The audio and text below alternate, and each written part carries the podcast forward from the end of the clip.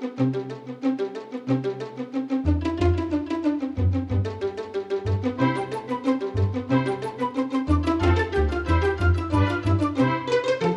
Sustainable Futures Show. Hello again, this is Anthony Day with a brief update on sustainability issues. This week, the Australian government came under criticism at a conference in Germany for its relaxed attitude to climate change. Like Canada, Australia has vast fossil fuel reserves, so it makes sense to ignore and deny the evidence for climate change. Indeed, Prime Minister Tony Abbott's special advisor has claimed that it's all a conspiracy by the United Nations to destroy our way of life. The decarbonisation of assets continues, with HSBC the latest organisation to warn its clients that fossil fuel investments could be unacceptably risky.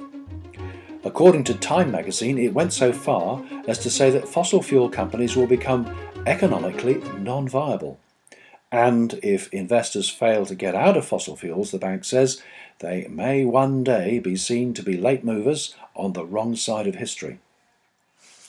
Clearly, the financial pressure is on. Hopefully, this will encourage governments to be bold at COP21, the UN climate conference in Paris in December.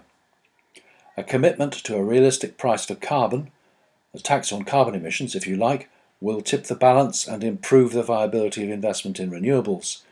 At the same time, it will go some way to offsetting the multi billion subsidy to the world's fossil fuel industries that we spoke about last week. According to the latest edition of The Winning of the Carbon War by Jeremy Leggett, the oil majors are still rejecting all this.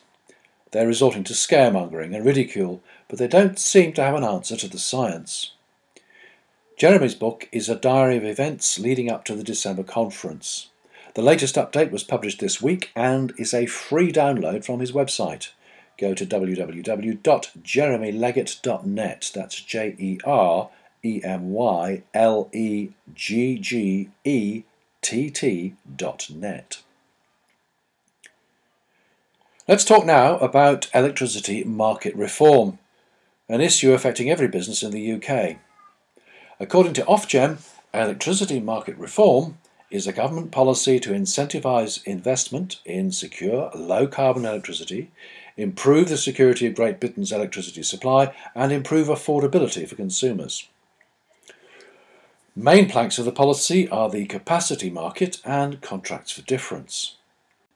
Without going into detail on what has proved to be both a complex and controversial policy, there are already doubts as to whether the reform will achieve its objectives. In particular, while a main aim is to secure low carbon electricity, the auctions earlier this year delivered many contracts to combined cycle gas turbine generators and hardly any to solar operators. The mechanics of the reforms all affect generators, so the consumers, business or domestic, are only affected indirectly.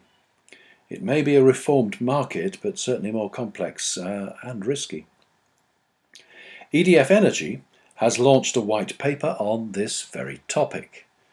Of course, it's keen to sell its risk management services, but the document is worth a read in any case. It points out that it's no longer enough to forecast your company's demand and take a shot at predicting the wholesale price of electricity. In 2010, about 30% of your bill was non energy costs, things like transmission costs and carbon taxes and regulations. Already, that proportion has risen to 42% in 2015, and EDF predicts a rise to 60% by 2020. Risk management now involves far more risks. The white paper includes 10 keys to success from ask the right people the right questions to make sure you have the resource to manage risk. And there's a checklist on how well you are managing risk at the moment. You can download the white paper, go to edfenergy.com and search for B2B EMR whitepaper.pdf in the download center. That's B figure 2B hyphen EMR hyphen PDF and you search in the download center. Just a brief review this week. I'll be back again next Friday with more updates, and on Saturday the 13th, I'm speaking to the Professional Speaking Association in London about sustainability and international speakers. The following Thursday, I'm chairing the Energy Exchange in Westminster. Maybe see you there. You can find out more at energyex.co.uk. That's E N E R G Y E X dot co dot UK. That's if I don't get arrested at the mass lobby of Parliament on the 17th. We live in interesting times. More next week.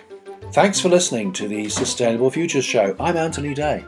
Have a good week and bye for now.